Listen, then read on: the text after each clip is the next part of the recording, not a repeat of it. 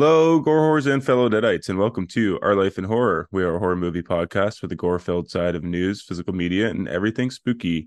My name is Brendan, a horror addict since birth, and with me always is my horror queen, Sam, who is not on this week. She is out shopping with her family for Christmas, and we both we do have uh Meeki and Rob. Hello. Hello. Shopping for Christmas. It seems awful early for that. It's their girls' uh, shopping uh, trip they do every year. Yeah, that sounds expensive. I'm sure. I'm sure it is. I don't check the bank account until tomorrow. um, just let me plug our accounts here because I always mess this up. Um, we are Our Life in Horror. And you can find us on Instagram, TikTok, and Twitter. Um, we have a Patreon where we do uh, after hour pods and the occasional bonus episode. We also have a Discord where all of our Patreon members can chat about the movies they've been watching and everything like that. So we have uh, a special thanks to Sean, Meeki, Rob, Bo, and AJ. And we have an email at ourlifeinhorror at hotmail.com if you want to get a hold of us that way. Um, Meeki and Rob, do you guys want to plug your accounts? Sure, me first. I'm at Cheesy Meeki on Twitter with eyes instead of Y's. Okay. And uh, you can find me pretty much everywhere at Radio Rob one two three. All right. And Rob, you also host a podcast. Uh, I have two podcasts. Um, one that is all about horror movies called Slasher Radio, and the other one that is all about Nicolas Cage movies called the Nick F and Woo Cage Cast. What? I have not heard about this podcast. Yeah, it's uh we we are going through all of Nicolas Cage's movies in chronological order. Uh, we have made it up to, I believe, 1994's Guarding Tess, which is going to be our next episode. Okay. Okay. Awesome.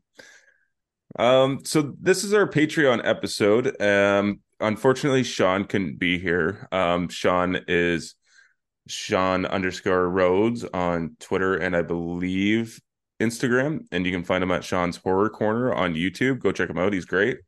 And Bo also couldn't make it uh, this week. Uh, he is sick, but he is Critic After Dark on Instagram, and his wife is Mrs. Critic After Dark on Instagram, and they do movie reviews and uh, rankings of the years, and they, he does a really good job actually. Um, so definitely go check him out. Um, so this week we're going to be discussing uh modern horror, but before we get into the topic, what have you guys been watching lately? I watched last night Just Before Dawn from 1981. It's a slasher. It's pretty good. I like the final girl. Yeah, Mm-hmm. Meeki's She gets always hands on watching with the interesting killer. stuff. I'm all over the place. Yeah. Before that, I watched Carnival of Souls. That The one old was one? amazing. The the old old one, one. yeah. yeah, I've seen that one years ago. And then after that was Insidious the Red Door. It wasn't quite as good as those first two. Th- Those movies are awful, Meeki. You've heard me talk about that. There's no way. They're Mm. not great. It's like they always end up on like in the further or whatever nonsense they call that, and it's just like Lin Shay yelling at ghosts and stuff. It's ridiculous. She was only in it for like maybe two minutes. Oh, I know. I saw recent it. In. I saw that in the theater, and yeah, her, her her absence doesn't make it any better. I'll tell you that. No. Well, I guess I shouldn't have high hopes for the fifth one then, eh? I kind of did because Patrick Wilson's directing it, so Yeah, I mean it's it's fine. Like as a director, he's fine. It looks okay and everything. It's just it's, It's more of the insidious. same. So, Yeah. yeah, Yeah. It's, they're kind of the same movie over and over again every time. okay. Um, I watched last night. Um, I watched a movie called The Cult of Humpty Dumpty. Oh, that sounds awesome. What? Yeah, this is a uh, 2022 movie. It's on, uh, I believe we watched it on Tubi. It's awful. I wouldn't recommend it to anybody, but it is kind of fun. Like, um, I watched it with a group of friends on Discord, and we we had a good time laughing at it and stuff. Um, we also last night watched Bride of Chucky, which is I also a lot of fun to watch with a group of people. You know? Yeah, classic. Um, and I went to the theater um the other night, and I saw It's a Wonderful Knife. Uh, Um, spoiler free thoughts on that one. Um, it's fine. Like it's it's okay. Uh, visually, it looks really cool, but other than that, there's like the script is full of really bad jokes that don't really land. Um, they try really hard to be funny, and they're just not. Um, but it's it's okay. Like I'm not. I, I would wait until it comes to streaming. Um, you know, but yeah, it, Okay. was, it was all right. I just watched the trailer for it actually uh this week. I kind of just went through a binge of watching trailers that I haven't seen yet. And then I was like, oh, I thought it looked pretty good. You know, it's kind of got that uh Happy Death Day or totally uh totally killer vibes to it. Yeah, You know, it's just kind of a silly slasher. yeah, it is. Um, it's just not quite as entertaining as those two. Okay. It's just not. It's yeah, the jokes just don't land for the most part. It was really annoying. Even with Justin Long, eh? Couldn't couldn't pull through. Justin Long's performance is batshit crazy. like it's it's he's he's almost hitting Nicolas Cage levels of his performance of just being like, what the fuck is he doing? Um, it, it is it is interesting to watch. Okay. All right. I'll definitely wait for it to come out then. Um, what have I been watching? I I jammed through season two of Chucky. Um, that's a that's about all I've done this week. Um, I love that TV show. season two is bonkers. It gets crazier. It gets crazier and crazier with each season. Yeah, is season three fully out? Only the first half of it, first four Okay, episodes. that's that's what I thought. But like, yeah, season season two is so many references to other movies. hmm it's it's wild. Like when they go full on apocalypse now, Yes. near the end there, I was like, what is happening? um, but still, I was pretty entertained. I'm a little see. I'll, I'll wait and see what happens with season three. Uh, Yeah, I haven't seen season two. I I didn't finish season one. I don't know. I like Chucky a lot. Um, I really like all the movies. Seed is really kind of the only misstep in that franchise, I think. But um, for some reason, I cannot get into the TV show. I've tried a couple of times, and I just can't even make it through the first season. I don't know what it is. The acting gets better. I concur that the first season's acting is kind of bad. Yeah, it's just something. Something feels off about it for me for some reason, and I, I just can't get into it. Yeah, I feel like uh, the main character is a little rough to follow at Mhm. points, but I Mhm. find the side characters are kind of more interesting. Like uh, the character of Lexi gets, she gets so much more screen time in the second season, and she is such a more interesting character to follow, and her Yes. her arc is way better. Um, and so, well, well, in the first season, you basically just fucking hate her guts, and they do a really good job of that. Um, but yeah, she's definitely the reason I'm kind of following the show still now, just to see what happens with her mainly. Sorry, I guess I'm giving some spoilers away, but if you ever get to finishing it. I mean, I, I might, I might not. I don't know. okay. Um, has anybody collected any physical media? No. Um, so I ordered the Exorcist 4K, but it hasn't shown up yet. Okay. Um, Did you get like this? Did you get like the sweet special edition box? no, I got the stupid one, and I'm really pissed about it. Like, I, I, I, debated about buying it. Like, I wasn't going to buy it because the artwork was so bad. Yep. Um, you know, I don't understand how you have that poster, that Exorcist poster that is so iconic and so awesome, and you switch it out for that garbage that they put on the front of this this release. And so I wasn't going to buy it, but um, Walmart had it like their Black Friday deals. They've already started, you know, and it was like they had the 4K for like fifteen dollars. Oh wow. And I, and I was like, well, I can't pass that up. So I bought it. I'm still waiting on it to show up. Um, I did get um, I, I I got a Dr. Chalice action figure, which I'm really excited about. That's on my shelf. and uh, I ordered a Nicolas Cage action figure that hasn't come out yet. That was a pre-order. It'll be out next month. nice. Is it is it Nick Cage from a particular movie or just him? It's Mandy. He's it's Nicolas Cage and Mandy. Oh, I did see that figure released from NECA. Yeah. So um, I'm waiting on those to show up. Nice. Did anybody pick up the Blood and Honey uh, Winnie the Pooh steelbook from Walmart? I was at Walmart today and I went to look um to see what they had. And our Walmart here is just getting out of the physical media game pretty much all the I mean there's they have virtually nothing.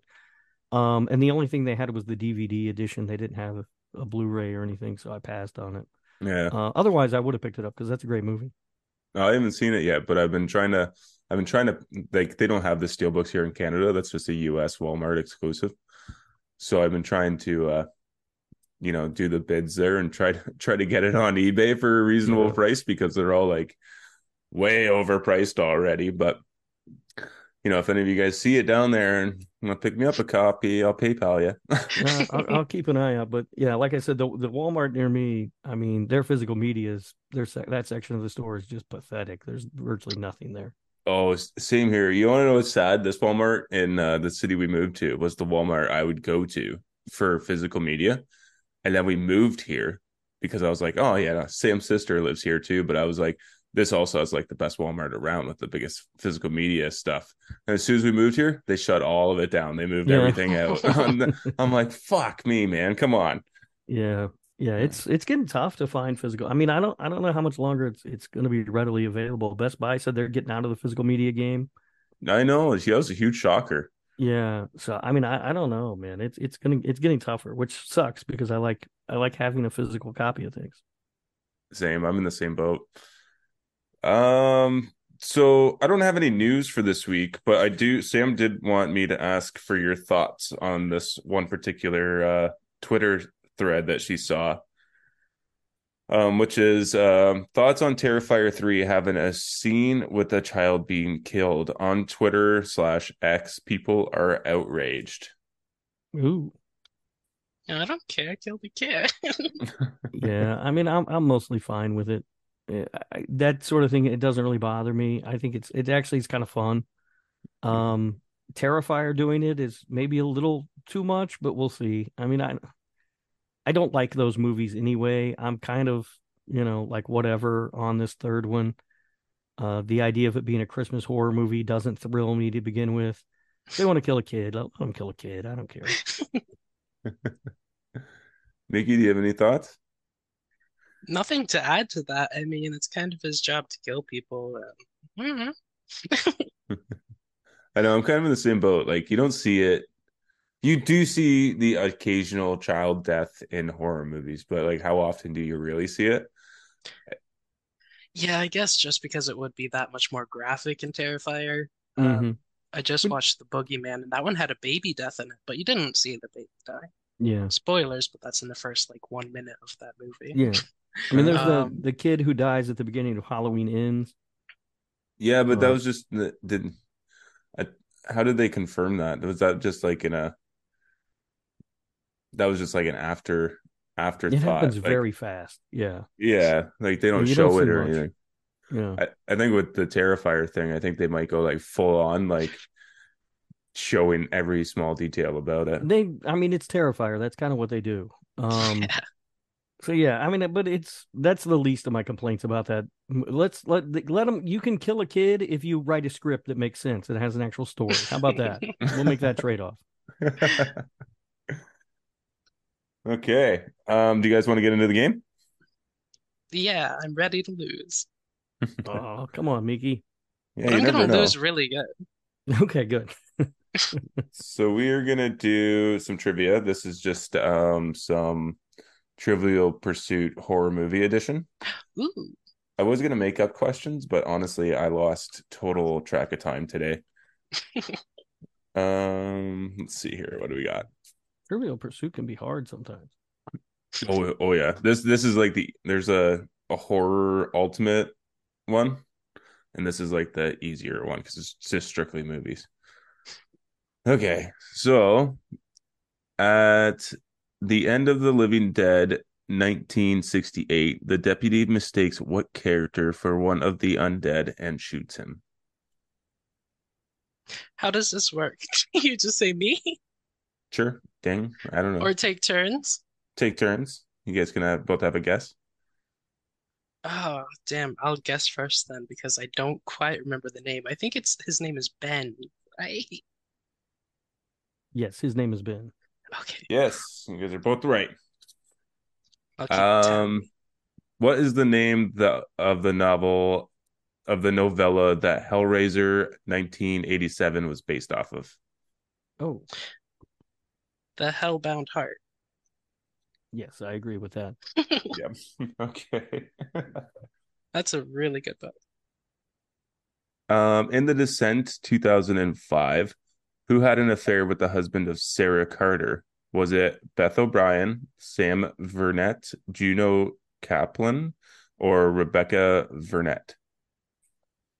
Ding ding ding! It was Juno. Wow, Meeki with the Juno. I was I thought that was the right answer. I'll I'll go with Meeki on this one because I, I that's the way I was leaning too, but I wasn't 100. percent okay. Um, let's see. In The Sixth Sense, what is the profession of the protagonist played by Bruce Willis? The child psychiatrist or psychologist or something, right? I've never seen that movie. I'm going child psychiatrist. You've never seen The Sixth Sense? No. Oh, well, yes, see it. Rob. It's good. Yeah, it's excellent. Um, let's see. In Phantom of the Opera in 1925 was originally released in what audio format? Format, a silent or sound horror film? That was that one was silent, wasn't it? I don't know that I've ever seen that version. I've seen the later one. I haven't seen any version, I think that one was silent. but it's got to have music in it. That's the whole point. Hmm. I'm going with sound. It is a silent horror movie. Yeah, Dang. yeah. When uh, back in the day, they used to have organ players in in the theater, Meeki. So they would play silent films, but they would play the music on the organ. Oh yeah, that's a little before my time. Sorry. Yeah, it's a little before mine too. I'm old. I'm not that old. Come on. Um, the last question here. In Ringu, 1998, the ex-husband of protagonist Reiko is portrayed by what the Wolverine 2013 actor? That is a weird, weirdly, weirdly worded question. In Ringu, the ex-husband of protagonist Reiko is portrayed by what Wolverine actor? So the movie Wolverine. I have no, I have never seen Ringu. I I've seen haven't. Ringu. I have not seen Wolverine. Nor have I. Um, I don't know who's in it. Who's it like? Isn't like isn't like Hugh Jackman in Wolverine? That's Hugh Jackman, but I Yeah. don't know any else, anyone else. And that feels like it's probably not right, but that's what I'm going to say. Yeah, Hugh Jackman. Uh, it's not Hugh Jackman.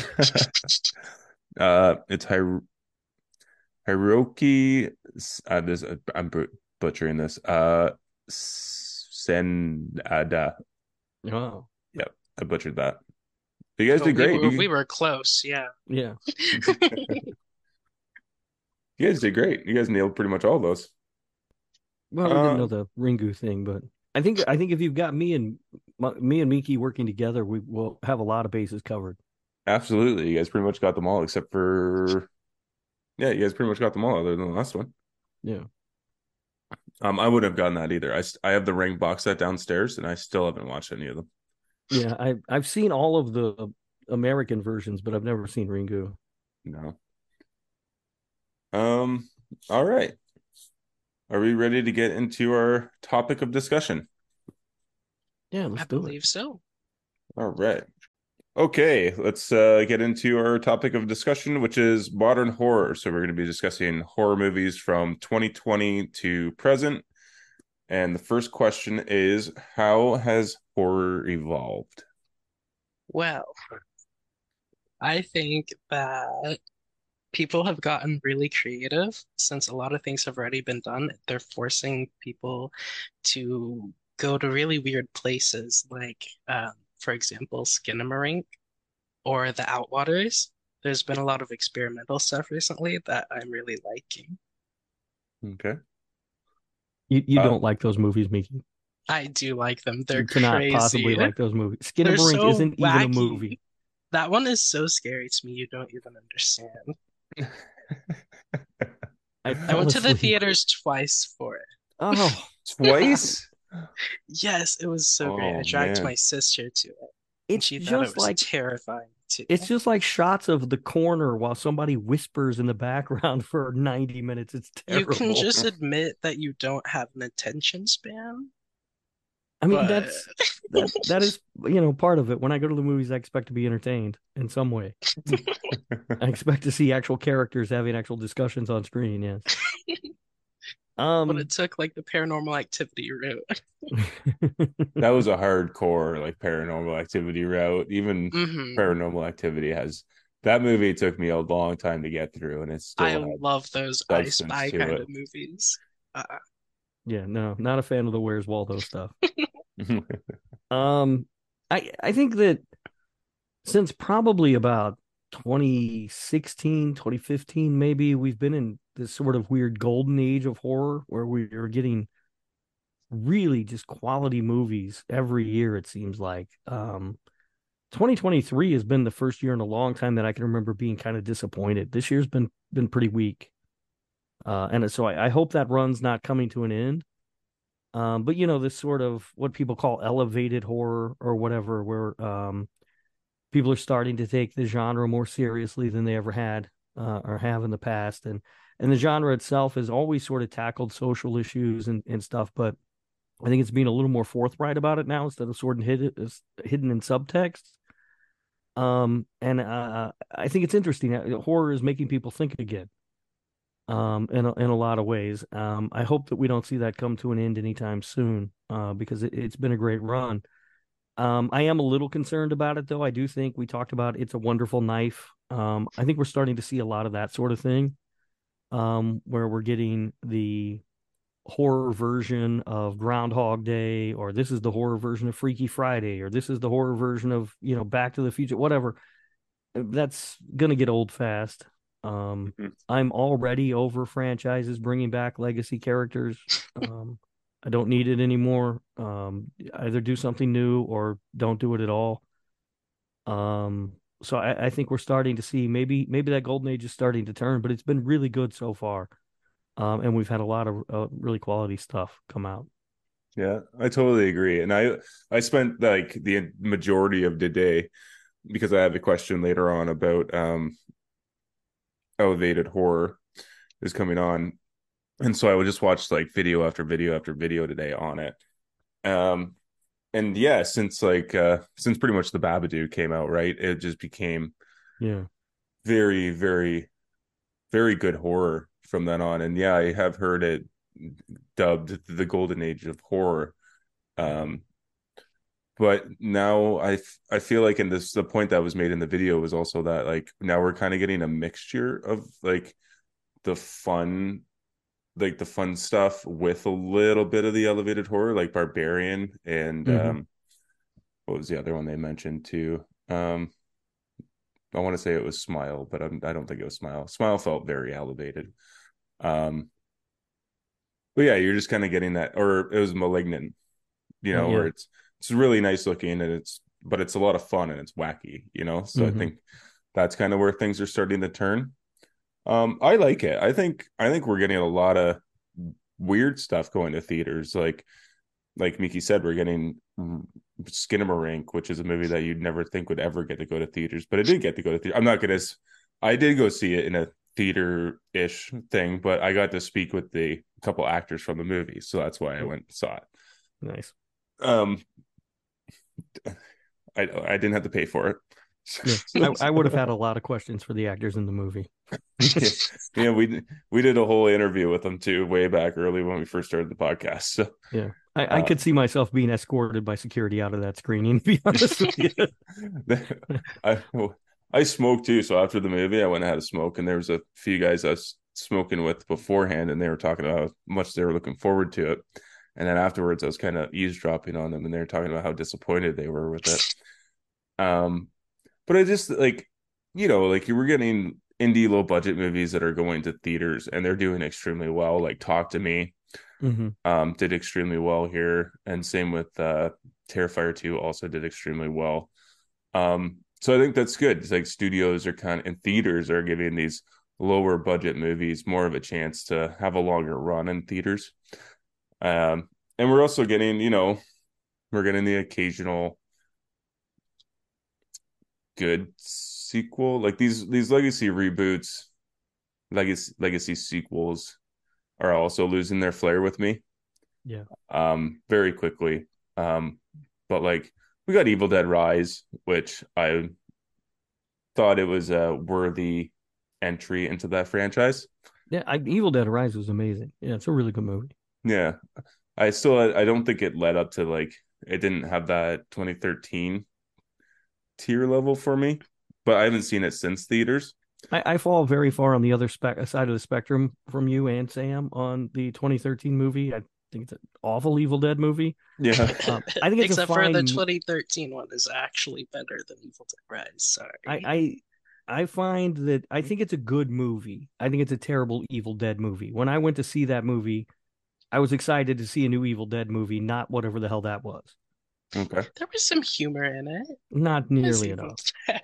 I think it's, Not nearly. But but I you know Evil Dead Two is my favorite in the entire franchise, and you know it, it's so much fun, and there's just no fun in that movie.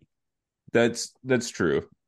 Um, Army of Darkness is my favorite out of the original trilogy. So you know, goofy and fun is definitely like up my alley. But Yeah, I think it's just so how extremely dark it took it just made me fall in love with it more.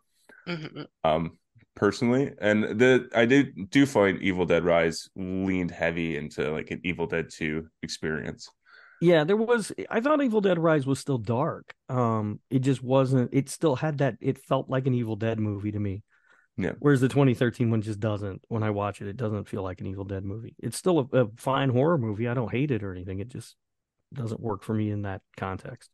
Okay. Um, I think that's all I kind of have for how horror has evolved. Um, where do you guys think horror is going? I think that starting with the legacy sequels, maybe the Halloween 2018 one, but I think they're going for a bigger audience because they're seeing the general audiences are liking horror more and more. It's getting a lot of money. So I'm not a big fan of the legacy sequels either, but I think we're going to keep doing those for a little while. Yeah, those are going to continue. Um, and it's it, it is unfortunate. I I just I'm tired of. I don't mind if you want to give me Scream Seven. That's fine. Don't bring back that Matthew Lillard character. That guy's dead. All right, let's move on. I don't He's even in- want to see Courteney Cox in the next movie. Let's just move on. All right, let's give me new characters with a new story. I, I'm I'm tired of seeing these older characters. I like. I went and saw The Exorcist Believer, and they bring back Ellen Burstyn in that film, and she has nothing to do the entire movie. Like, there's no reason for her to be in that movie at all. Yeah, She's it- just there because she was in the first one. Yeah, it was awful. I felt like she was so mis under underutilized, and Yeah. what a horrible way to bring that character back. Yeah, it was. It, was. I was blown away by how they just had her do nothing for the movie. Like the little bit that they did give her to do didn't even make sense. I was like, this doesn't work at all. Um, I don't hate Believer either. Like a lot of people really hated that movie for some reason. I thought it was fine. I didn't think there was anything really wrong with the movie. Um, there were some missteps. You know, I think that they um had some interesting concepts that they didn't explore nearly enough. But I, I thought it was fine uh, otherwise. Yeah, uh, me and Sam are pretty much in the same boat. Yeah. Um, yeah, I liked it. I wish they would have leaned heavy into some things, but yeah, they just never quite took it there. Yeah, and but you know, if you look at the David Gordon Green's Halloween trilogy, he did the same thing in those movies where he sort of touched on a concept and then he would follow up on it in, in the next movie. Um, so we might see that in the next Exorcist. I don't know. It looks like they're changing direction with these sequels, though. So he may not be directing them, from what I'm reading. Yeah, Um, so I, I don't know what's going to happen with that. But I that movie got crushed online by people, and I I don't understand why. It's a fine movie. yeah, yeah. I think the only problem, the biggest problem I had with it was the lack of uh empathy or any kind of character development for the the other family. You know, Yeah. the the Christian. Uh, I can't remember what religion they were.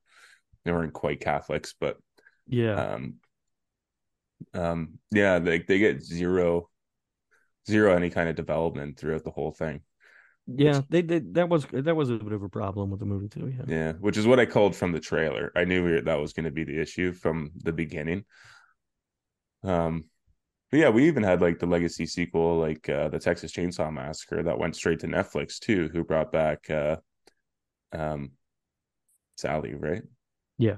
sally for for uh, for no reason other than to throw her into a pile of garbage and then kill her. yeah which was I, I yeah, I couldn't believe it how did dirty they Yeah. did her too.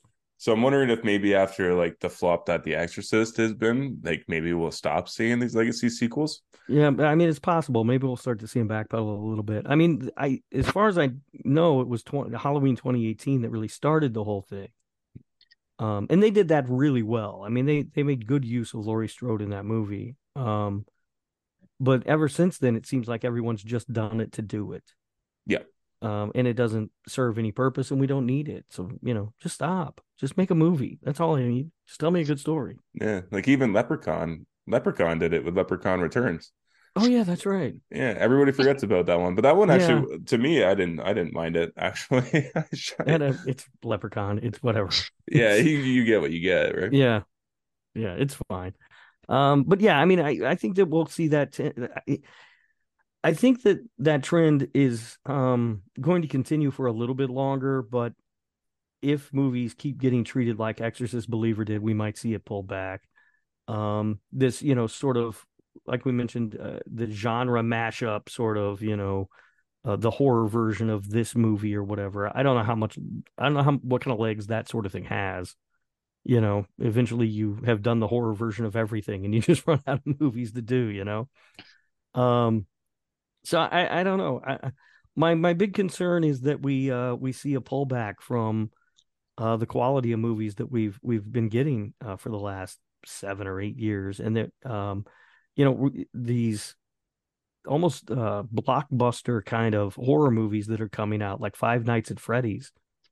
You know, I mean that movie was garbage. I don't know if you guys watched it, if you liked it or what, but I hated it. that. I movie. loved that. Me and Vicky were Um, talking about it before you jumped Oh, really? on. Oh, Yeah, movie was it was so much fun. Um, but you know, of course they're going to make them because it's it's a huge event release. I mean, that thing made a bajillion dollars at the box office. yeah, it crushed.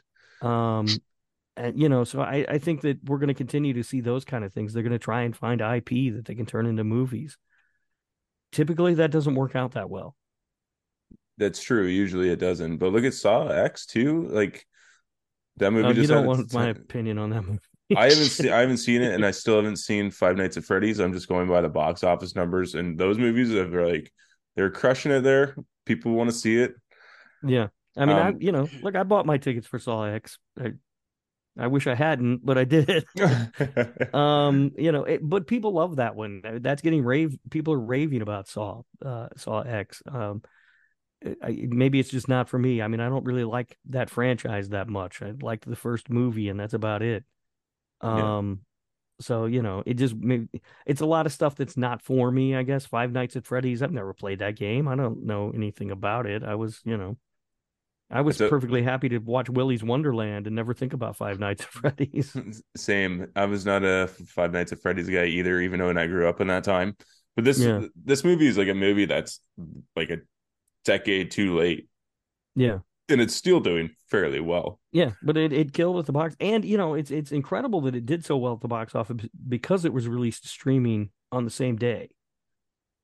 Oh, was it? Um, Yeah, I, I mean, I watched it. My son and I watched it that night at home because it was on Peacock. Mhm. Um, and I so I thought, you know, that seems to me like something like that would hurt box office, but people still lined up at the theater to see that thing. Yes, Um, I did. Yeah, I I expect uh, much more of that sort of thing too. You know, um, if you can find the right IP, you know, you'll make a bunch of money. Yeah, maybe more video game adaptations since Five Nights at Freddy's did so good. I know they're Yeah. doing Iron Lung. Markiplier is directing that. I, I don't know what any of those words mean. Like, I also don't know what that means. God damn it. There's a video game called Iron Lung and it's getting a movie treatment. Okay, Okay. I, I I know there's a Dead by Daylight movie in the works. Yes, I'm so excited for that as well. Yeah. Yeah, so I I, mean, it it that seems like um you know something we're gonna see more of. Yeah, I heard there's a there. Well, there's been a Dead Space game in the in the movie development for years and years and years, but the last I heard, John Carpenter was rumored to be directing, and of course, he confirms that he's not directing it. hmm Um, but Dead Space would be an, a wicked movie, I think. Yeah, I think The Last of Us, the TV show, proved that horror video games make good TV content as well. Yeah, I, I That's didn't true. watch The Last of Us, but I think Loved it. you know, again, it always feels like such a slippery slope because when you look back at some of these horror videos, I mean, those Resident Evil movies are garbage. oh yeah, Doom. Remember yeah, Doom? I mean, his movies are so bad. Like that's what eventually always happens, right? Like we get a couple of good ones that are big hits, and then it's just we're inundated with garbage. I think we might be heading towards another remake era. Oh no. Well, let's face it, we haven't seen any new stories from Freddy or Jason hmm in what almost 12 years, 13 years. uh, You know, it's been a long time. That Friday the Thirteenth was held up in the lawsuit. Um, that's, Yeah. I guess, from what I understand, been worked out. We've got the TV show that's coming. Mm, Yeah, not excited for that. But yeah, I'm not really either. Like I was super excited to hear that they had, had settled the lawsuit, and I thought, oh, cool, new movie coming.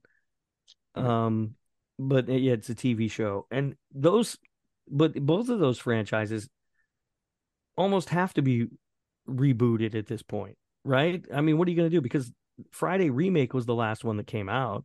Yeah. Are they going to make a sequel to that all these years later? I don't think so.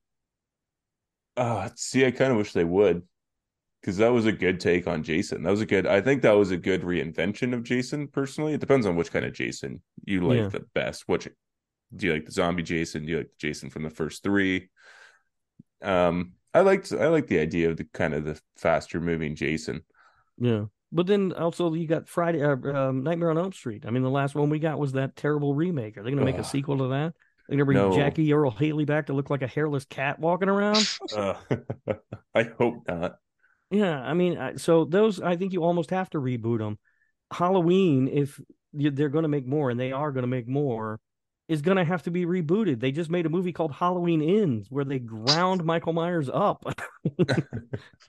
Aren't they? Aren't they talking about having a Michael Myers TV show? Isn't So yeah, they just did that. Um, I believe it was Miramax won the rights for the television, uh, the television rights to the Halloween franchise. So yeah, there's going to be, and I have no idea what that's going to be. I mean, I don't even know what that looks like. I don't. I can't imagine a television show of Michael just stalking people and murdering them is going to be interesting. Hmm. I'm trying to think of a way to make it work. Maybe it's like they do it like 24, where each episode is Oh, an yeah. hour of Halloween night. Yeah, I mean, they could do that. The other, the only other thing I thought of is if they do like uh Freddy's Nightmares or that Friday the Thirteenth TV show where it's just an anthology show. It's essentially Tales from the Crypt, just rebranded as something else. Yeah. Yeah. Yeah, but with So, like yeah, I don't I don't know what to expect uh, a TV property from Halloween to look like, but I, I I do imagine and those movies made a ton of money. They're going to make more of those movies, oh definitely. and you know I I think at this point you it's going to have to be rebooted, which gives us what the sixth or seventh Halloween timeline at this point. Yeah, unless they decide to pick up unless they decide to do like another legacy sequel from the separate timelines, right? Like you could pick Yeah. up from the Thorn trilogy. Yeah, they could they could do that. They, I don't know if anybody wants them to do that, but they could do that. I think there is a fan base out there for bringing Danielle Harris back. Everybody wants Danielle Harris to come back for for the franchise. Yeah, uh, that's that's true. Um, so may, maybe that's the way they, they they do it. I don't know. I don't know. Maybe they pick up and make more Rob Zombie sequels, Yeah. more See that- white trash Myers family. oh, I hope not. Did uh did anybody see the Friday the Thirteenth fan films that were on YouTube? The uh would they bring back Tommy Jarvis? I watched the first one. Uh, was it Never Hike Alone or whatever it was called? Yep. Um, I didn't watch any of the other ones. I, I kind of forgot about them.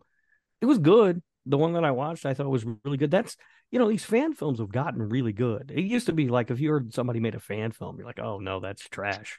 Yeah. You know, but I mean they've gotten really good. They brought Thom Mathews in to play Tommy Jarvis. I Yeah, I know.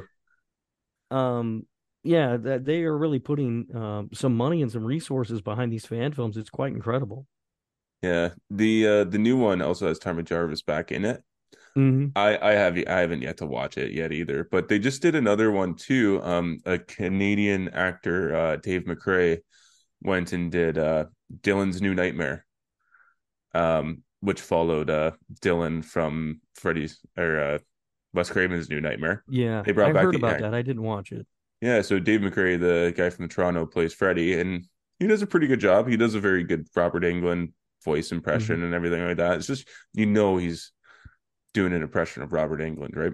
right I mean, that's the problem that you have with Nightmare, right? Where do you go with that? You're not Robert Englund's not doing that again. No, Like I can't imagine he's doing that again. So you have to find somebody else to be Freddy. And who wants that job? You know, Yeah. who wants to try and follow Robert Englund in that role? I I can't imagine anybody would sign up for that.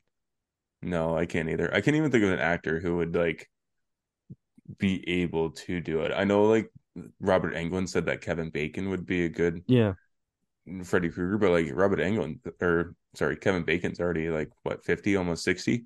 Yeah, he's He- got to be close. He's got to be pushing 60 at this point and so then you're going to be replacing Kevin Bacon. you Yeah. know? There's no way he's gonna be Um, one yeah. to sit in the makeup chair. Yeah, but I don't know what they're going to do with that franchise. The last I heard on that, and this was probably six or seven years ago, there was a story that the the Craven estate had the rights, and they were taking pitches.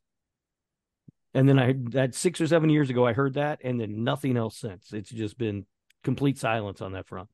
Yeah, pretty much that's all I've heard. All I've heard is that uh Mike Flanagan wants to do a pitch, and that's pretty much it. Yeah, I mean I, that that might work.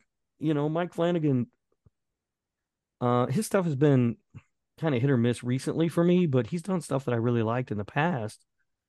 Um, and I, I could see his take on a Nightmare on Elm Street being interesting. You know, I know Blumhouse, Jason Blum has said that he would love to do a Friday the Thirteenth movie.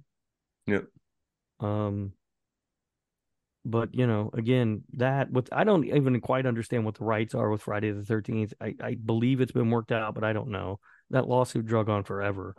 Yeah, I think it's uh somebody somebody owned the rights to the title of Friday the Thirteenth, and then another company owns the title to the character of Jason Voorhees. Yeah, it's a mess. That that Yeah. whole thing's a mess. Yeah. Um, we had uh, Larry Zerner on to talk about it one time. He tried to explain it. And he's pretty good about breaking things down.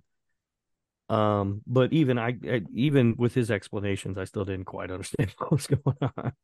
um, Larry's a lawyer, by the way, who handles IP law. Um, Oh, okay. but he also played Shelley in Friday the Thirteenth Part Three. Oh no way! Yeah, yeah. He was he wanted to be an actor. He did that in some other movies. Uh, and his dad finally was like, "This acting thing is no, you can't do this." So he his dad was like, "I'll pay for you to go to law school if you become a lawyer." so he took it. Yeah, what do you do at that point? Yeah. I guess, I guess so. Um. Okay, so what do you guys want to see more of in the horror genre? More original things, more indie projects again. Um, have you seen uh We're All Going to the World's Fair? No, but I've heard about it. I think. No, I really like those small projects because they take big swings and I think they usually pay off. Some more indie stuff. Okay. yeah, I mean, I agree with that. I would like to see more filmmakers get a chance, uh, more up and coming filmmakers, uh, more original ideas. You know, I mean, you look at a movie like Talk to Me, um, which was mentioned earlier. That movie's amazing. It's so good. Um, and you know, all those guys needed was a chance, right? And I would love to see more of that. I mean, I, I'm not a fan of the Terrifier movies, but I understand uh, there's a huge audience for them apparently, and I would love to see guys like that get another chance. You know, try and find the next, you know, Damien Leone out there somewhere Mhm. um, to make these original ideas instead of banking everything on this IP and these sequels and these video games and everything else.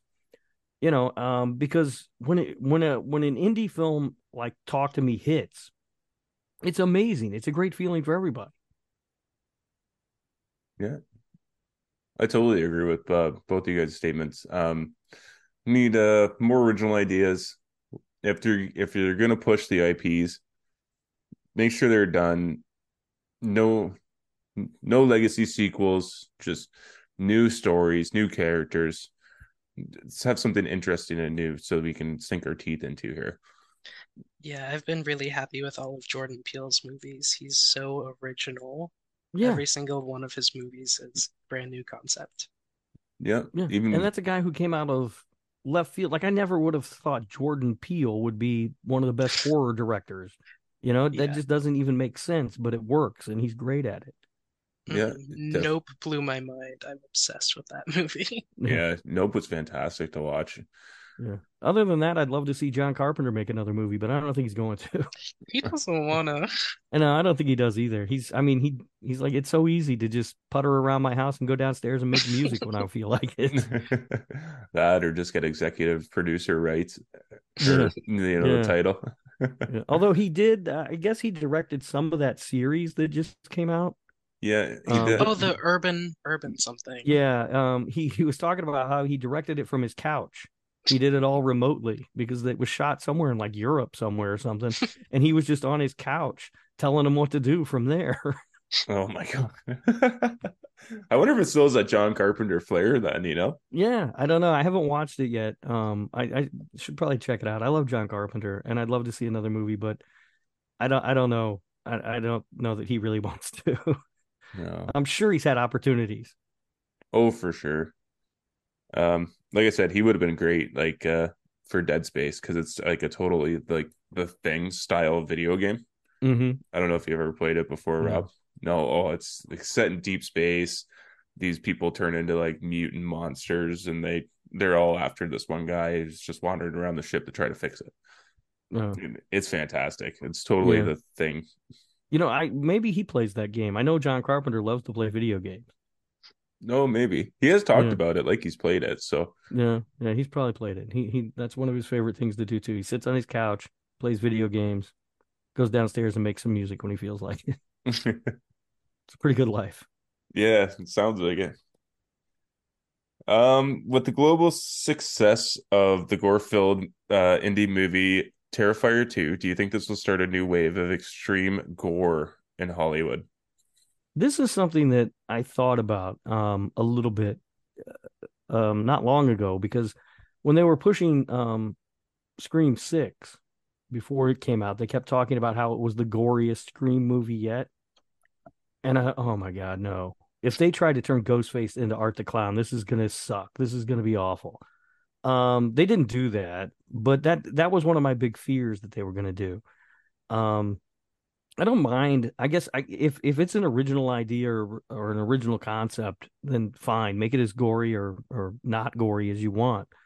Um, but I do worry that sometimes that mentality is going to uh, blend over into franchises and characters that have been established for a long time. People who are chasing trends. You know, I could see a Texas Chainsaw movie.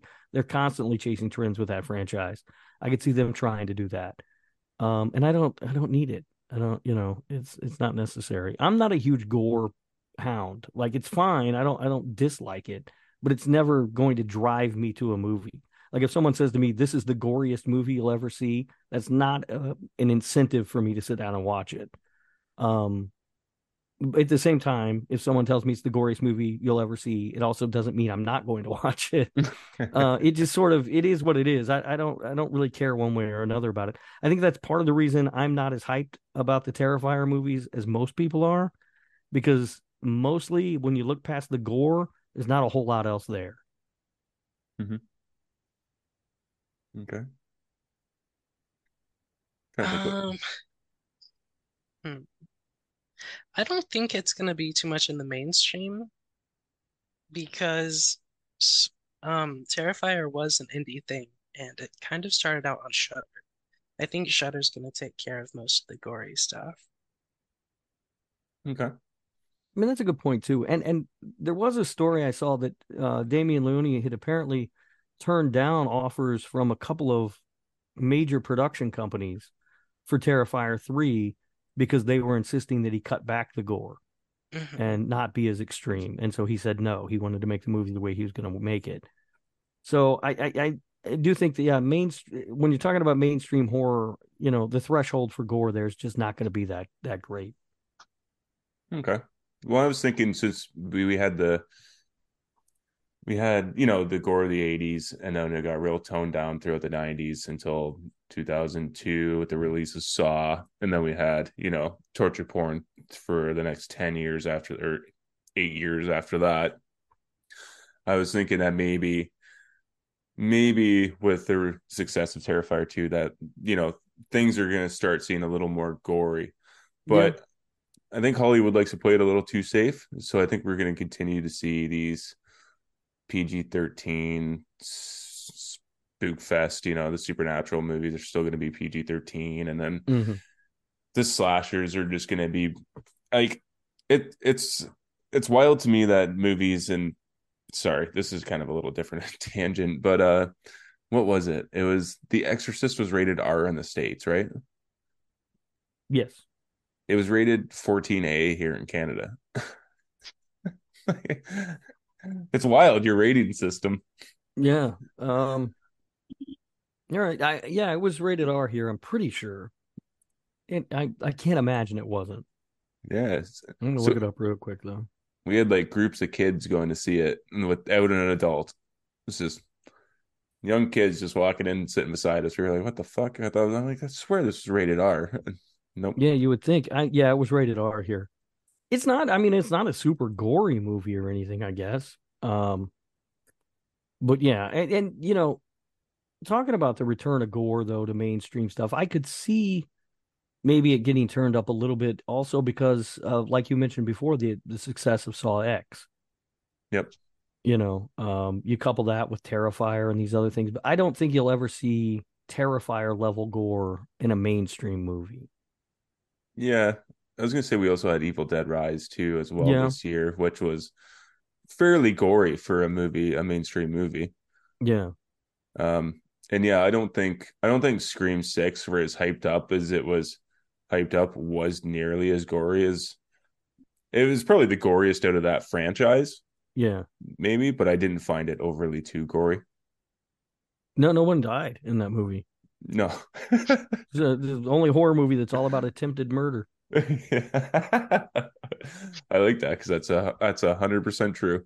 Yeah. What a letdown that movie was. Think That- about, but think about Anika. She didn't deserve that. I Was mean, that- it, that guy, the guy got stabbed by two different people like 30 times. Yeah. like, how is he not dead? yeah, re- He's he's the new Dewey, they're all the new Dewey. I guess. Uh, I'm just saying, some people better die in the next one. Yeah. Yeah. That'd be nice. All right. So we already touched base on this a little bit, but you know, uh, Scream, Texas Chainsaw Massacre, and the Halloween franchise franchises have either successfully dropped the ball on the successfully or dropped. Oh, I'm fucking on my own wording. Has either successfully or dropped the ball on the legacy sequel. Would you like to see this trend continue? And if so, what movies would you like to see get one? And if not, explain yourself. well, like to explain yourself. explain yourself. Show your One- work. One of the only remake, requel, whatevers that I have liked recently was Hellraiser 2022. If all of the remakes could be like that, I'd be happy, but they're not all like that. Hellraiser is an interesting one because I just say it's kind of a reboot.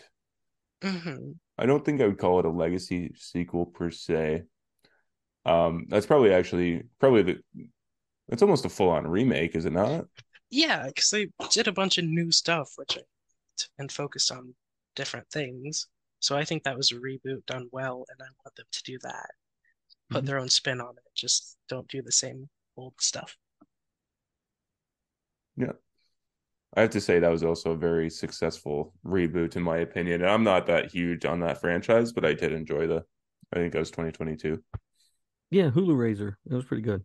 Um, yeah, I think um, the legacy sequel thing, like I said before, I, I'm I'm not against it going forward if there's a reason for it. You know, these movies that are doing it just to do it, just to bring these characters back, I'm done with that. I don't need any more of that. It it doesn't.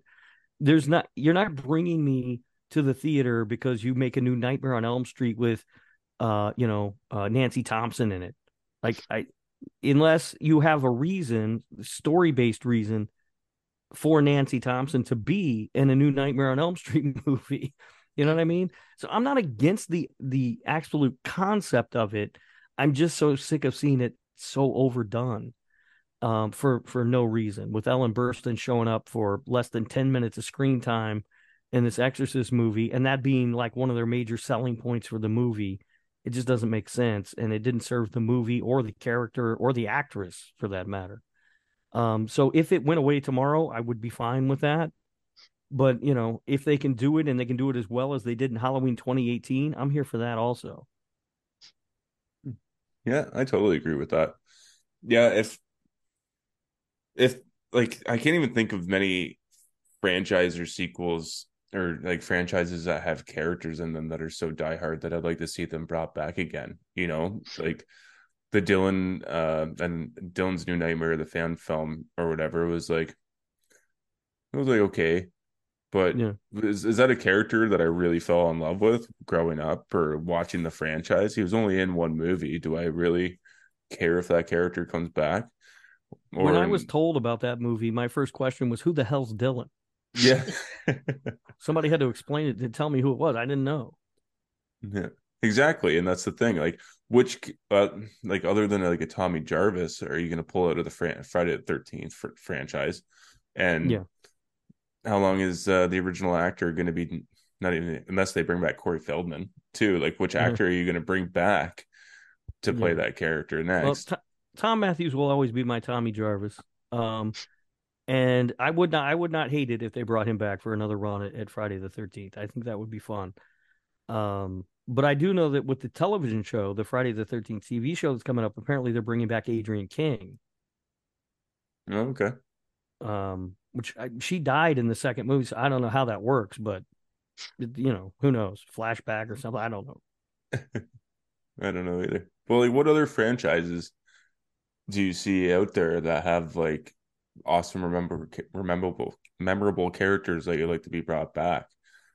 Like Nancy Thompson ends it perfectly in A Nightmare on Elm Street Part Three. Like they already brought her back for that sequel. Yeah. Yeah, And and, then they brought her back for New Nightmare, sort of. They brought back Heather Langenkamp as Heather Langenkamp.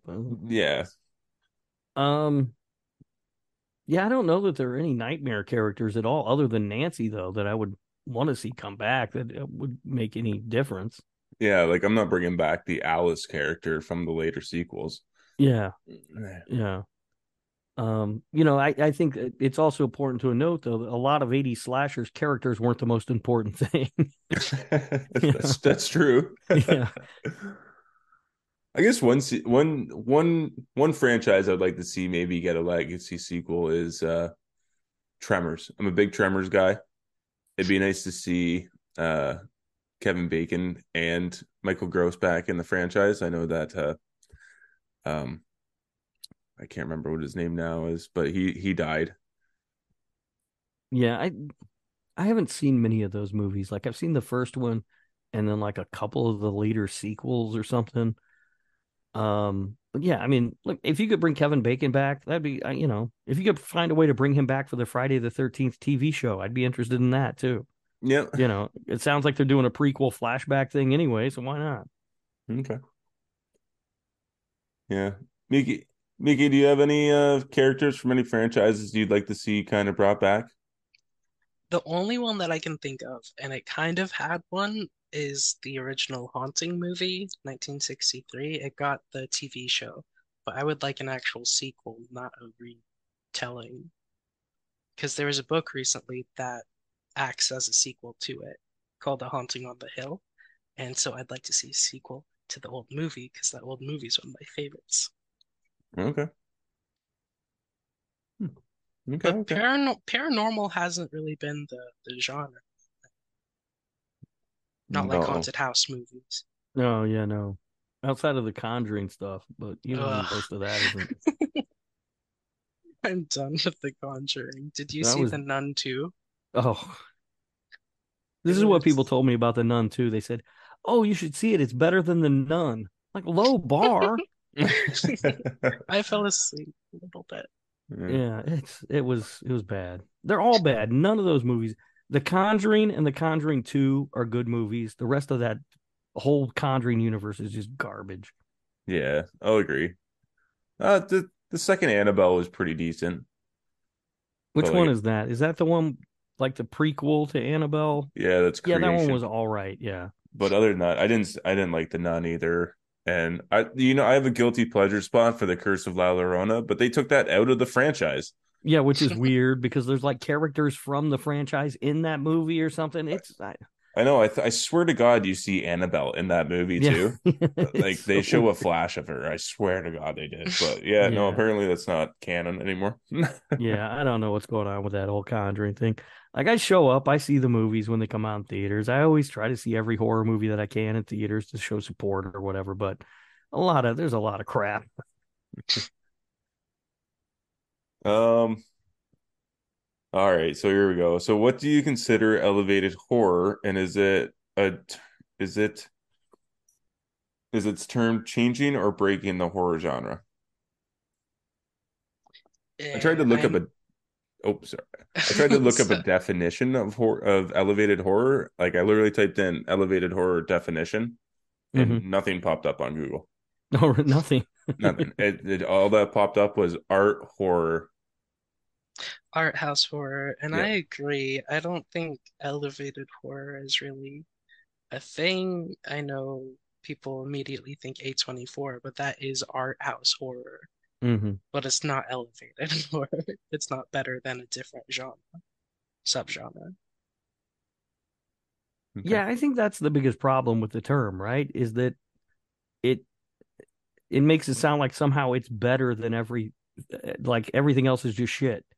And it's, Yeah. you know, or that it's better than all the other subgenres, which I mean, look, I've seen a lot of elevated quote unquote elevated horror movies that are boring as hell. You know? Yes. like, you know, I'd much rather watch an 80s slasher movie with some idiot running around doing stuff that doesn't even make sense. At least I'm having a good time, you know. Um I like um uh, I don't know if either one of you watched Joe Bob Briggs on Shudder. Um Uh, his uh his definition of elevated horror is he says that's what people who don't like horror movies call the horror movies that they like. that makes sense. Yeah, I think that's a good definition of it.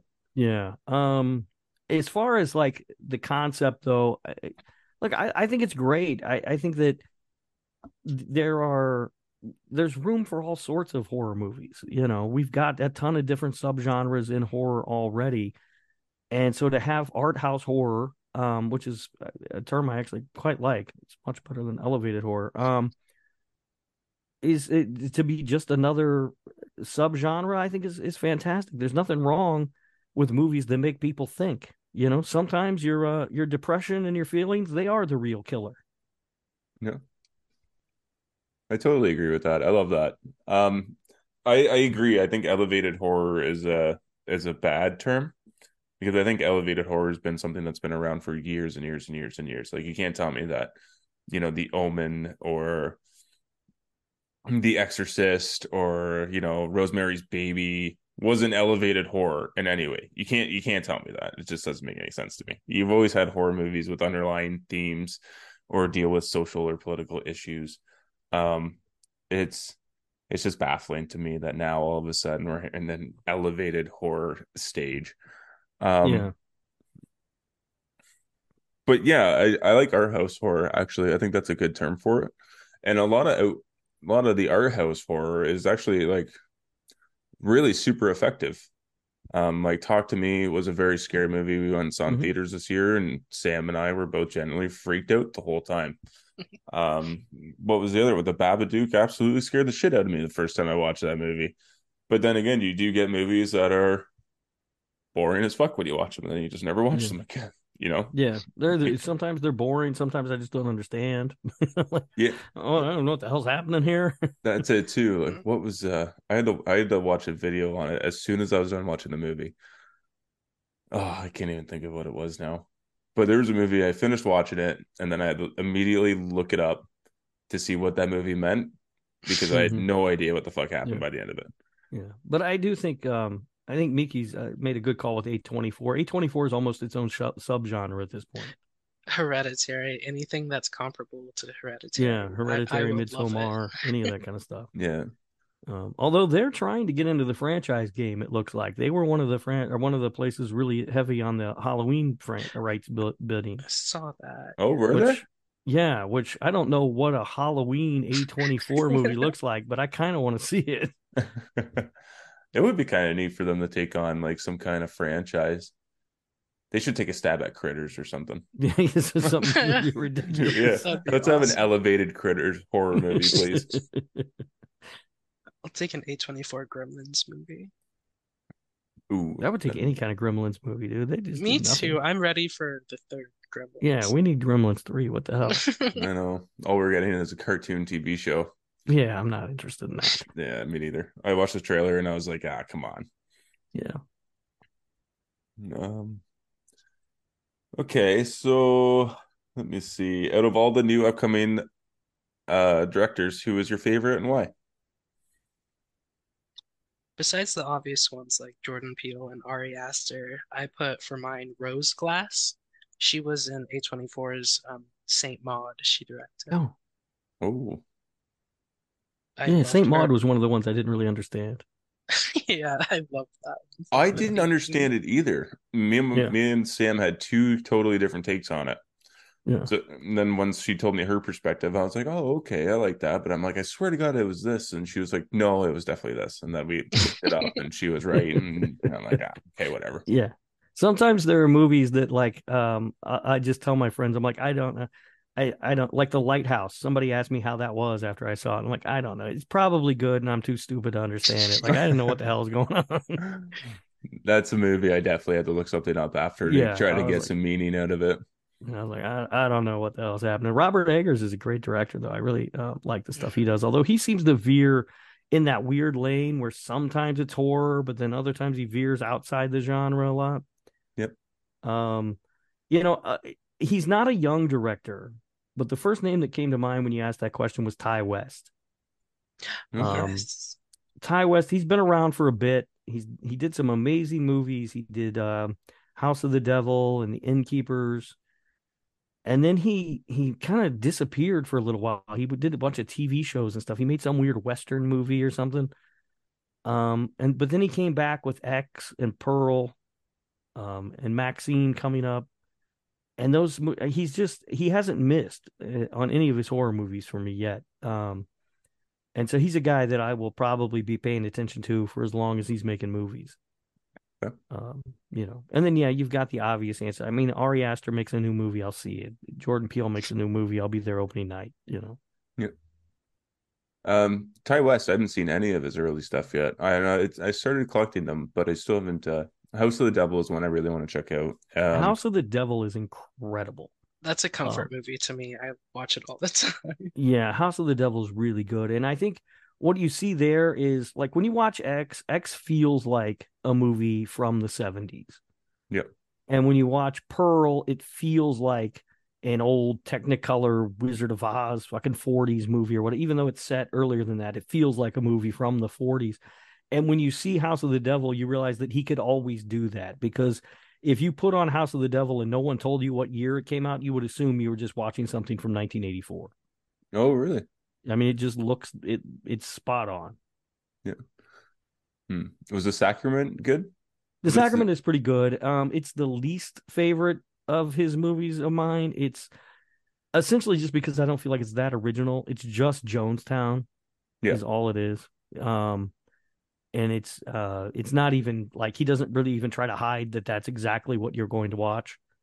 Um, and it's just not that interesting to me because it's not. You know, I know that story. Okay. I think uh Damien uh Leone is one of mine. I like he just harnesses that 80 slasher, you know. I grew up with the 80 slashers, so Yeah. I would like to see him take on or create an original property. I know he's shown interest in doing a Friday the 13th um entry, so I'd be kind of curious. He has stated that he'd like to set it back in the 80s and then uh do uh do a, bringing Jason back to being scary again, which I would like. But I'm in the same boat with you guys. You know, Jordan Peele. I'm going to go see his, any of his movies or Ari Aster. Robert Eggers. I'm seriously so excited for Nosferatu. That's Oh, going to be yeah. amazing. Yeah, like I I I I haven't even seen a trailer yet. And I want to go out and buy that Nosferatu merch that he's got up for sale. Like it looks Yeah. great. Um, I haven't seen it. I'll have to check it out. I love Nosferatu is one of my favorite movies, like the old one from the you know twenties or whatever. I love that movie. The silent Um, one. I just watched that yeah. for the first Yeah. time. Even it's the- really funny. Even the one from like the seventies isn't bad. That's that's a pretty good one too. Um, That Shadow of the Vampire. um, but yeah, it's No. time. It's time for another Nosferatu movie. Let's see it. Yeah, I agree. I watched. Uh, I showed Sam the uh, one with. Uh, I think it was William William Defoe. hmm Yeah. Um. She loved it. I was. I was surprised how much she actually liked it.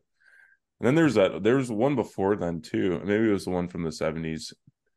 Um, the Living Vampire, which uh, I think Scream Factory put out a Blu-ray of it, but I haven't picked it up yet. This is two C. Yeah. Um. So yeah, I, th those are the guys that immediately come to mind. I'm sure there's somebody I'm forgetting. Um. But yeah, uh, Ti West was the first name that, that came to mind. Though I felt like I was kind of disappointed that that Maxine didn't come out last year because how awesome would that have been for him to release an entire trilogy of movies within a year? Oh my God! Can you imagine? Yeah, but I, apparently it wasn't even shot at that point. I thought they had shot all three of them back to back to back, and so I was like, "Get it out! Come on, push it! Come on, hurry up, rush it if you have to." Um, but we, we still don't have Maxine. I haven't even heard a release date for it yet, but I can't wait. Yeah, I haven't heard one either, actually. And their trailers have been so weak. All they are are just ha- cast release and titles and stuff, which I had no idea. Like Kevin Bacon was going to be in the one, and Yeah, there's quite a there's quite a few big names attached to uh, uh the third one there, Maxine. I know Sam's not looking forward to that one. really? Uh, no, she is not a Mia Goth fan She's a Mia. Goth hater. Oh yeah, that's right. I That's love Pearl, and she was just talking bad about Pearl on Twitter. Pearl's a really good movie. I love that. Pearl's She's a is, star. Pearl's The a- only thing I I will say I do feel bad in X. I feel bad for Brittany Snow because I feel like she doesn't get enough credit for her amazing performance in that movie. hmm Everyone talks about Jenna Ortega or Mia Goth, and no one's talking about Brittany Snow, who's incredible in that film. No, I totally agree with that. Yeah, it's, Yeah, Sam has a lot of opinions that, that make me scratch my head. I wasn't going to bring it up because she's not here, but Trust me, she wants to meet you and to get to know you, so you guys can have a nice, good debate next time she's on. Uh, maybe by the time we finish, she might hop on. She said that uh, she was going to be. I don't know when she's coming home yet, but said if we were still on, she said she would hop on. Cool. Um, yeah, I might. I had writ I had written down one other director I'm keeping an eye on, but I didn't know how to pronounce her name, so I wasn't going to say it. But the director of Raw and Titan, yes. Oh, Ju- yep, Julia Ducournau, something. Like that. Yeah.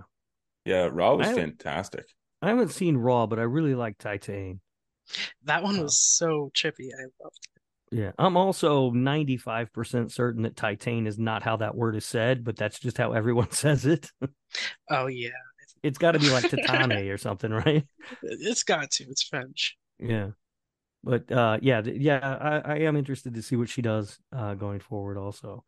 Uh because uh, yeah, Titan's a really really weird freaky movie. Yeah, symbolic. But I understood it the entire way through. I couldn't believe how bonkers it was at the start. I Yeah. can't say I've seen anything like like it before. Um, so we got one more question here. Um, with the rise of streaming services taking over society today, do you think it'll hurt or do you think it'll help the horror genre? I think I worded it better in the Discord, but I didn't write it down. Yeah, I think it's a help mostly. It gets smaller budget films seen by more people, and the same day releasing strategy that they're doing somehow is working. So I have no complaints. Okay. Yeah, the, the same day streaming thing that still baffles me that that that hasn't destroyed the box office for those movies. Mhm. Um, but I say that, and I've gone to see movies that have been released. I've gone to the theater to see, you know, Halloween Kills or Halloween. You know, I was there in the theater to see those movies because I wanted to see them on the big screen. Yeah, And then I immediately went home from the theater and rewatched them because they were streaming. that's the Um, exact same thing I did with Five Nights at Freddy's. There's Yeah. weirdos who will watch movies twice. Yeah. Um, so yeah, it doesn't seem to be hurting in that respect, which is odd. I mean, I think the real losers in the whole streaming battle are eventually going to be the movie theaters, which is too bad. Um, but I, you know, as far as horror movies go, I'm like when you Meeki brought up Hellraiser earlier, um, and like that movie, I don't know that that would have gotten made without a streaming service to, show it on, Mhm. because that that franchise had been run into the ground by I think it was Dimension, you yeah. know, who made so many god awful sequels. I mean, they were making movies. They were literally buying scripts that weren't Hellraiser scripts and turning them into Hellraiser scripts just to release movies direct to video. Yeah. They had killed that franchise. It was done. No one's going to go to the theater to see a new Hellraiser movie, no matter how many times you tell them it's something different and new. Um, but if you put it on Hulu, a lot of people will sit down and watch it. Um, the same thing with Prey. Mm-hmm. Um, you know, Prey is a movie that I would have loved to have had a chance to see in the theater because it was beautiful. I don't know that I would have went to the theater to see it though. A Predator movie set during like what the 1800s or whatever that sounds stupid. And and you know, the last Predator movie, that The Predator was so bad, I wasn't interested in seeing any more Predator movies. Um, but they released that one straight to Hulu, and it was great. I loved it. Um, you know, Evil Dead Rise was originally supposed to be a straight to HBO Max movie. Um, it tested so well that they ended up putting it in theaters. But if it wasn't initially planned to go straight to streaming, would it have even gotten made? I don't know.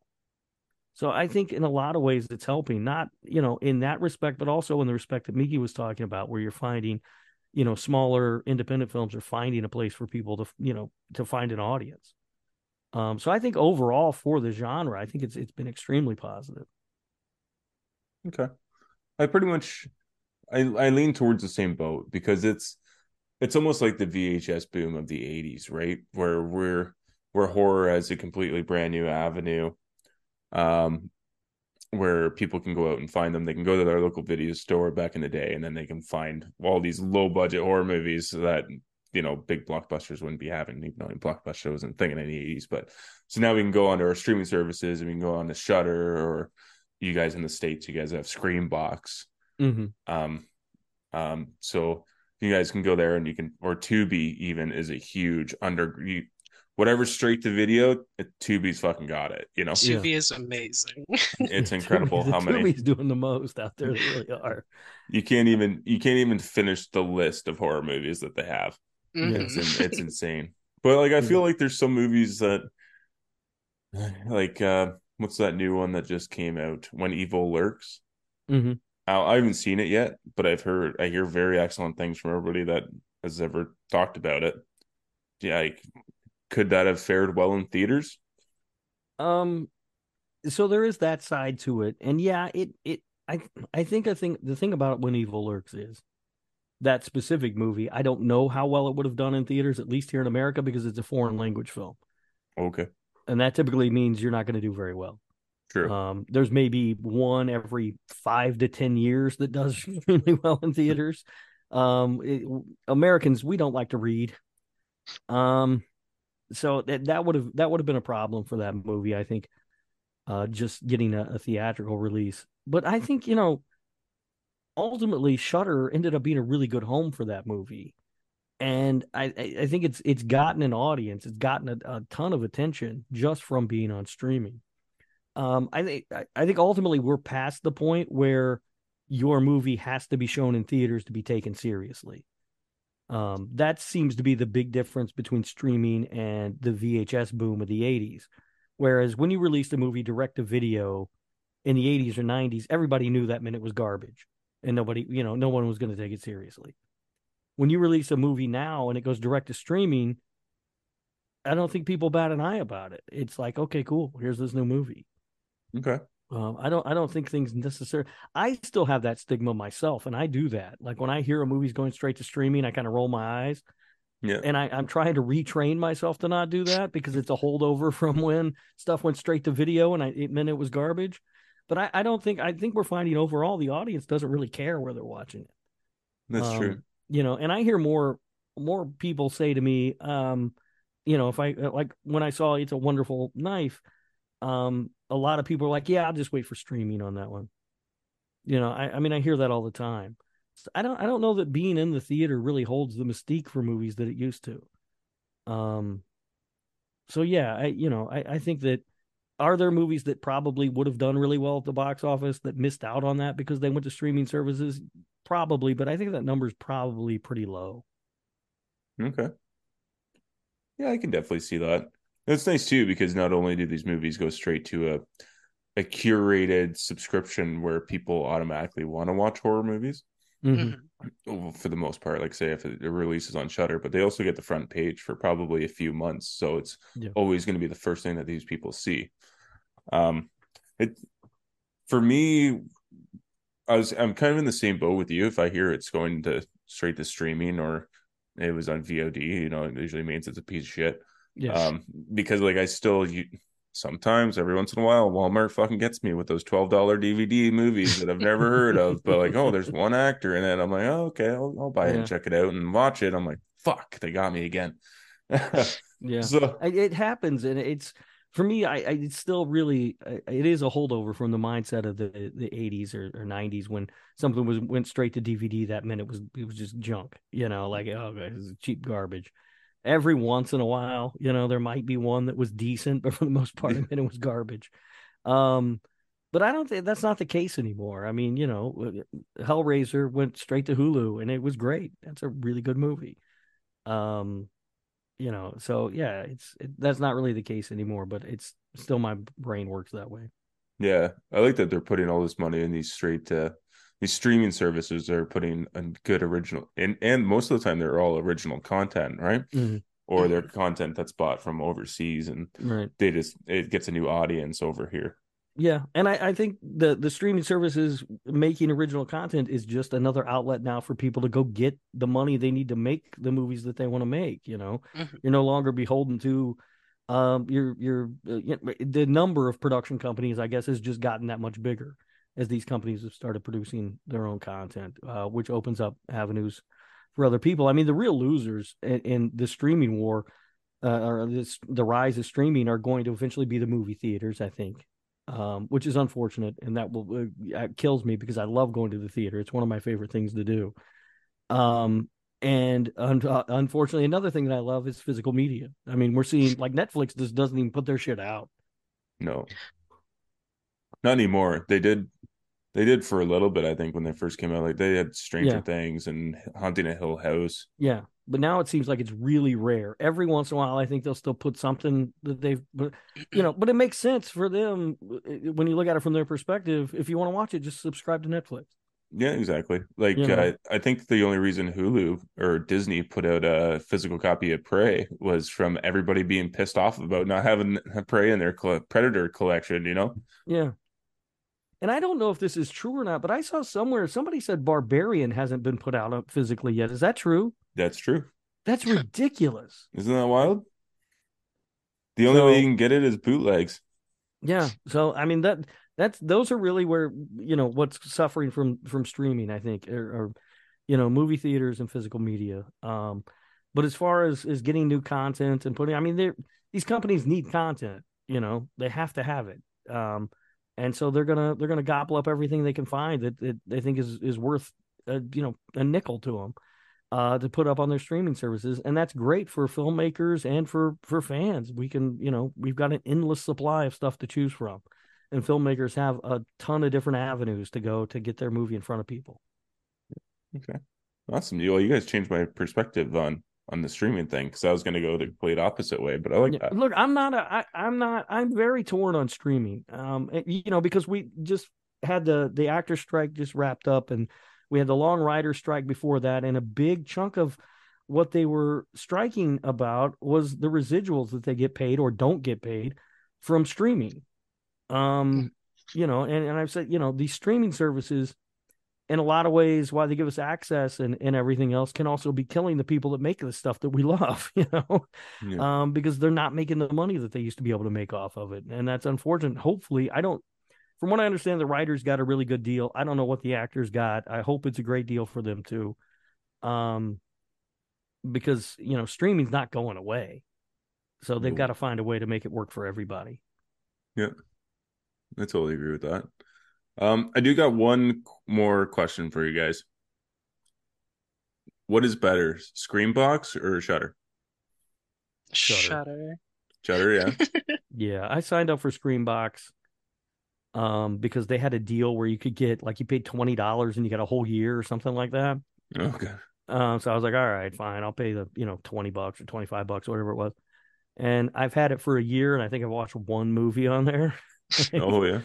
Um, they have a lot of stuff. They do produce. They've been producing more content on there because they partnered with Bloody. Dis- was it Bloody Disgusting or Dread Central? I can never remember which.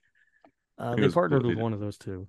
Um, and they've been making more stuff. They make a lot of documentaries, which I like, but they're not making stuff about documentaries that I want to watch documentaries about. so, okay. Like I just haven't watched a lot of stuff on there. Like they just did a big documentary on the making of RoboCop or something.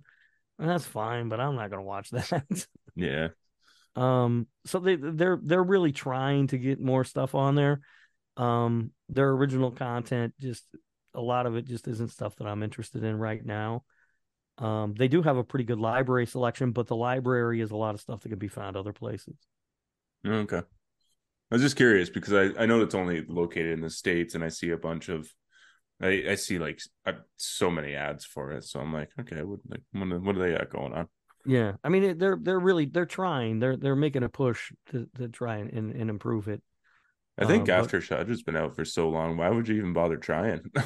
Yeah, I don't know. I don't know. I mean, maybe I guess they feel like the, the space is big enough for two. I don't know. Yeah, um, because Shudder's been killing it for a long time. Yeah, and um, they produce like original content yearly. Like there's always mm-hmm. something coming out. Yeah, yeah. Well, it's a wonderful knife. Again, to bring that movie up, I'm talking about it a lot. um, but it was I don't know if they produced it or distributed it, but you got the you know along with the slates of production companies and stuff, there was a Shudder um logo that popped up there. So I imagine that'll be streaming there before long. Um, you know, I'm guessing that's why it's in the theater because it seemed a little early for a Christmas horror movie to me um, to be in theaters, but I'm guessing that's why. So Shudder can get it on their streaming service before the holiday. Okay. Well, I guess we know what your favorite movie of this year is. It's uh, probably a wonderful knife because you can't stop talking about it. yeah, that fucking movie. That's the thing too. I'm like, I gave it like two stars on Letterboxd. All right, guys. Um, um, I have to. Oh, whatever. What are our top five? Uh, top five horror movies from 2020 to now. These were hard to pick. There's quite a few. Mine was really easy, but we just did our top 100 on Slasher Radio, so it was very easy for me to just go down the list and find okay. them. Rob, Rob, you should do yours first because I'm still kind of deciding. All right, yeah. So at number five, I had Pearl. Okay. Um, at number four, I had The Invisible Man. Um, oh, which, Ooh, I love it's such one. a great remake. Um, and and and it really shows. I I think um, I, I I have a reputation on my shows for for being the guy who doesn't like remakes, and that's not entirely true. I just like a remake that does something different than the original. Um, I don't understand the point of a lot of remakes when they just do the same thing. You know, um, I think The Invisible Man is a great example of uh, taking an old story from the you know a movie from the 30s and you're updating it to 2020 or whatever year it came out. Um, you know, 90 years later or whatever uh, and they did such a great job, yet they managed to stay true to the original story. Um, Suspiria, I thought was another fantastic remake, by the way. Mm-hmm. Um, uh, number three for me is this year's Infinity Pool. Um, I think that movie's incredible. Um, it's I don't understand why it's not getting more love than it than it yeah, got. It's that one hit theaters. Movie. That one hit theaters. It was talked about for two minutes and left. Yeah, it's like people don't remember that it came out this year. I think it's really it's by far the best movie of this year. This 2023 has been a dud of a year for me. Uh, yeah. Uh, but that one was amazing. Uh, number two is Barbarian. I, I think Barbarian's just an incredible film. It's so much fun. Um, just you know, I, I I'll never forget seeing Barbarian in the theater, and there's all that stuff happens uh in the basement, and then it goes black, and then you open up, with Justin Long singing along in a convertible on the Pacific Coast Highway, and I was going, "What the fuck is happening?" and I never stopped saying that just throughout the entire movie, just like, "What the fuck? What is going on?" it's so great. Um, and my number one is X. Um, I think Ti West nailed the feeling of a, a, '70s movie in that in that, and I I just loved it. I thought it was fantastic. All right, awesome, awesome list. Uh, some movies that I even forgot to put on my list, and I looked up a whole bunch of movies today. so did I. Uh, Invisible Man was brought up. I switched that out one of my answers. So for me, my number five is Pearl, and I only like that one better than X because it's more unhinged, I think. I love Mia Goth to It death. is it is unhinged, and Mia Goth's performance is just incredible. The scarecrow scene, all The the scarecrow scene, that that just that stare she has at the end. Oh, it's so good. She's insane, so that's my number five instead of X. Number four, for the same reason of insane, is Cobweb. Um, that might be controversial, but I thought it was really fun. Okay. I haven't seen that one yet. The I did mom's not like that one, performance, it was so campy. It was campy and good. I'll admit that. So number three is the one I switched out for The Invisible Man. I don't know why I didn't think about that one because I love it for all the same reasons. Number two is Sick, the slasher from Oh, wow. Peacock. I Okay. really enjoyed that one. It was like nonstop chase, and that's what I love in a slasher. I haven't seen that one yet either. It's- it's And pretty my number one is going to be Hellraiser because it did exactly what it should have done. It didn't even touch any of the original stuff. It was all brand new story stuff. yeah, They didn't bring back a legacy person except for Pinhead, but even then, it was it's different. just it's different. Yeah, yeah, they managed to they managed to put a twist on it. Yeah. What's uh I'm curious what movie you swapped out. Oh, um, Watcher. Oh, that was Oh, good. I forgot about good one. Watcher. That is a really good movie. It was so tense. I love it. Yeah. Yeah, I like that one a lot too. All right. Well, my number five is Smile. This was kind of a rush Okay. list for me, so don't mind. And I haven't seen every movie that's come out. I've seen very few actually. I need to catch up. um, I feel like it, I this would not be my list without uh an Evil Dead movie on it. So Evil Dead is number four for me. Okay. Nice. And then I've been praising Terrifier 3 or 2 so much. Terrifier number 2 is my third on the list. All right. I have a Brandon Cronenberg movie as well, but I have Possessor as number 2.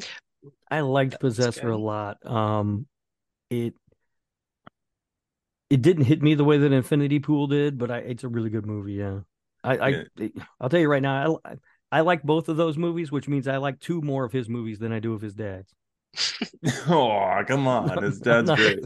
I'm not a Cronenberg fan. He's got a couple I like, but for the most part, I don't. I don't like him. Okay. Yeah, I think Possessor is just so surreal. Um the flashiness and I think the it's the stabbing scenes in that movie are just so brutal and visceral. Hmm It's they're incredibly hard to watch. Um, and same with Infinity Pool too. I thought Infinity Pool and Pool was great as well. Yeah, Um, so I'm and I want to watch Antiviral, which is like his first movie. yeah. I haven't seen that one either. Me neither, but I hear it's very very good as well. So uh, he's definitely following in his dad's footsteps. Um, and my number one movie has to be Nope. Um, Nice. I think I watched it just at the perfect like we watched it at a at a drive-in theater. And I think it was just a perfect watching experience because you're watching the sky as you're watching the movie that's about watching the sky. So Yeah, it was it was fun. And I think it's just a perfect uh, almost like a Jaws replica but done in a different way. Hmm And yeah. I- Skyjaws. Yeah, yeah and it's just it was so tense. And those uh, scenes with the monkey just had me completely on the edge of my seat. All the characters are great and funny and likable and it's a movie that I've been meaning to rewatch again but I still just haven't gotten around to it yet yeah. Jordan Peele knows how to make a movie, and uh, yeah, it, it was a great. That was a great movie. And boy, I missed the drive-in.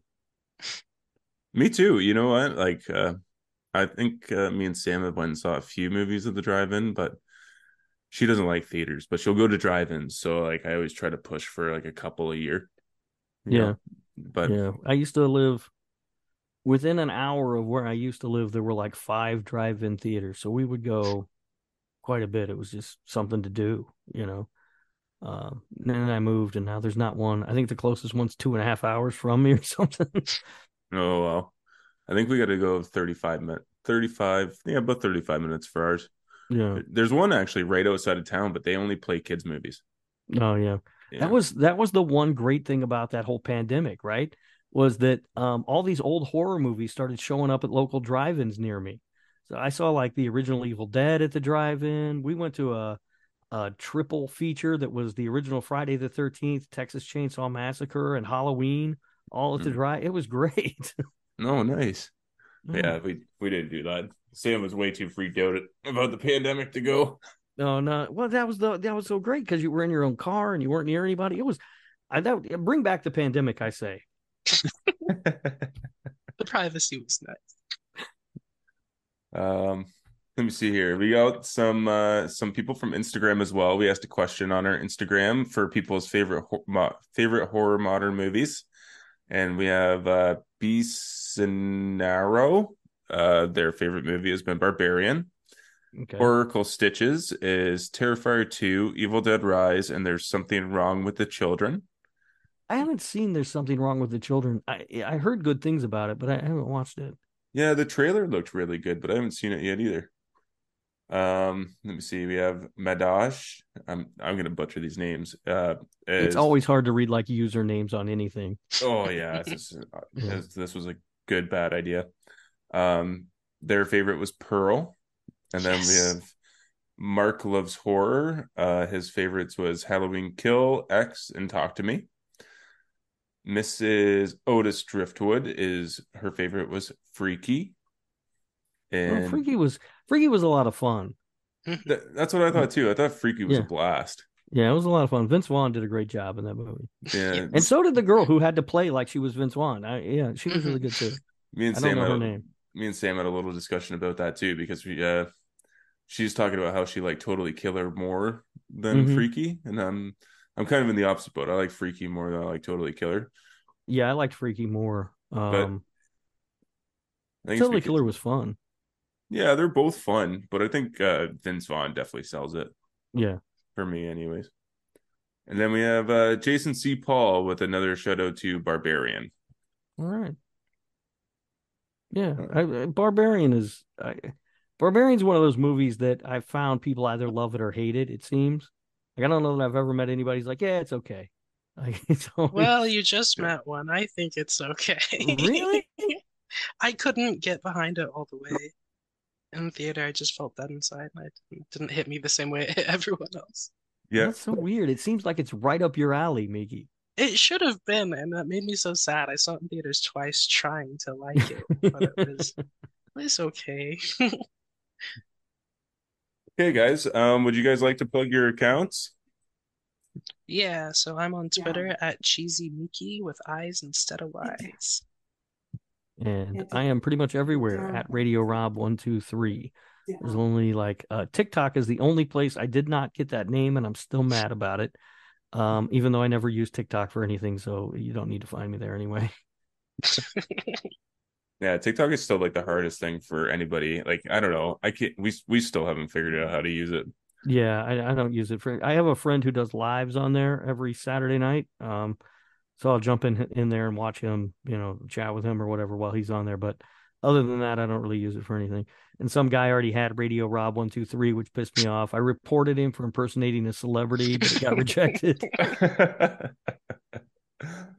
All right. I'm also going to give a shout out to Bo. Um, Bo couldn't make it on the podcast today. He's sick. Um, he is Critic After Dark on Instagram, and his wife is Mrs. Critic After Dark on Instagram. Go check him out. And I'm also going to shout out uh, Sean. You can find him at Sean Rhodes, Sean underscore Rhodes on Twitter and Instagram, I believe. And you can also find him on YouTube at Sean's Horror Corner. Uh, miss you guys. And then uh, we are Our Life in Horror, and you can find us on Instagram, TikTok, and Twitter.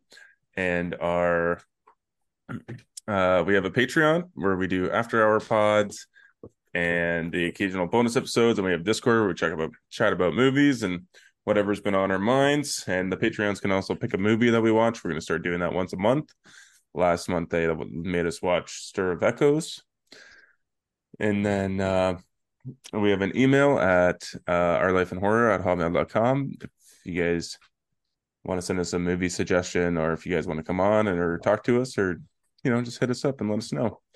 Uh, thank you so much for listening and we will see you next week. Bye. Bye. Like